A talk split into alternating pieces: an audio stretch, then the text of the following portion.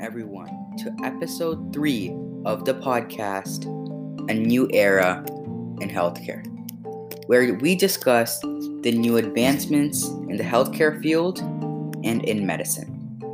My name's Donovan, and I'll be your host for this week's episode. Today's topic is about laser surgery. First developed in the 1960s, Laser surgery is a type of surgery that performs treatment with specific light beams rather than equipment or instruments for surgical procedures. LASER is an acronym for light amplification by stimulated emission of radiation. Newer laser modifications are, still having a significant impact on medical and surgical operations. The treatment of numerous skin lesions and disorders has accounted for a substantial part of their impact.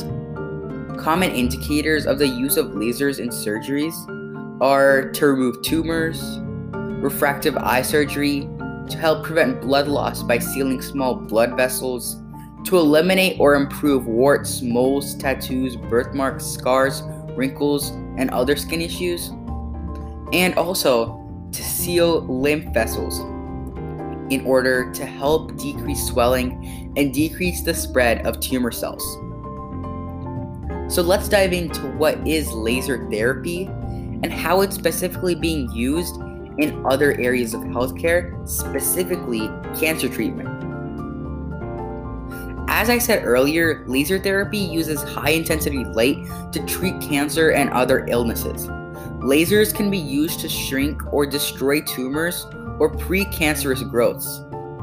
Lasers are most commonly used to treat superficial cancers, which are cancers on the surface of the body or the lining of the internal organs, such as basal cell skin cancer and the very early stages of some cancers, such as cervical, penile, vaginal, vulvar, and non small cell lung cancer. Lasers also may be used to relieve certain symptoms of cancer, such as bleeding or obstruction. For example, lasers can be used to shrink or destroy a tumor that is blocking a patient's trachea, which is their windpipe, or esophagus. Lasers can also be used to remove colon polyps or tumors that are blocking the colon or stomach. Laser therapy can be used alone, but most often it is combined with other treatments such as surgery, chemotherapy, or radiation therapy. In addition, lasers can seal nerve endings to reduce pain after surgery, and seal lymph vessels to reduce swelling and limit the spread of tumor cells. So, how is laser therapy given to the patient? Laser therapy is often given through a flexible endoscope, which is a thin lighted tube used to look at tissues inside the body. The endoscope is fitted with optical fibers, which are thin fibers that transmit light. It is inserted through an opening in the body, such as the mouth or other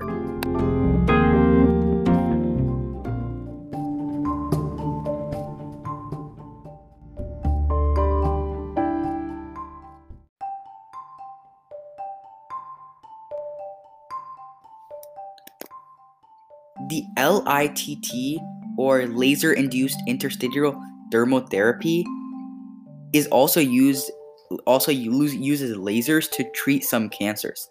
LITT is similar to a cancer treatment called hyperthermia, which uses heat to shrink tumors by damaging or killing cancer cells.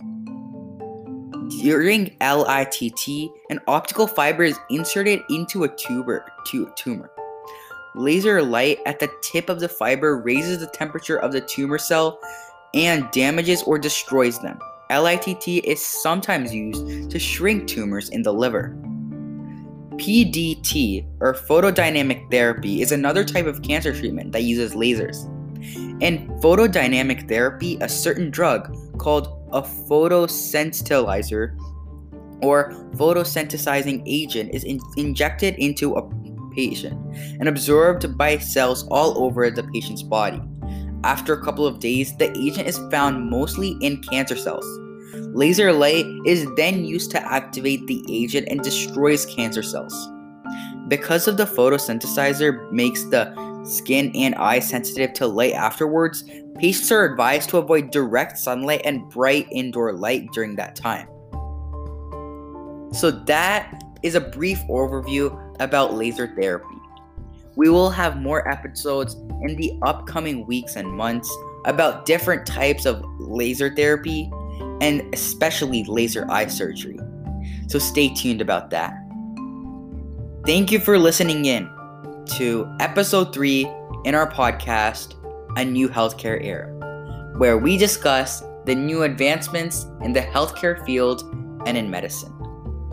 I hope to see you in episode 4, and I hope you have a great rest of your day.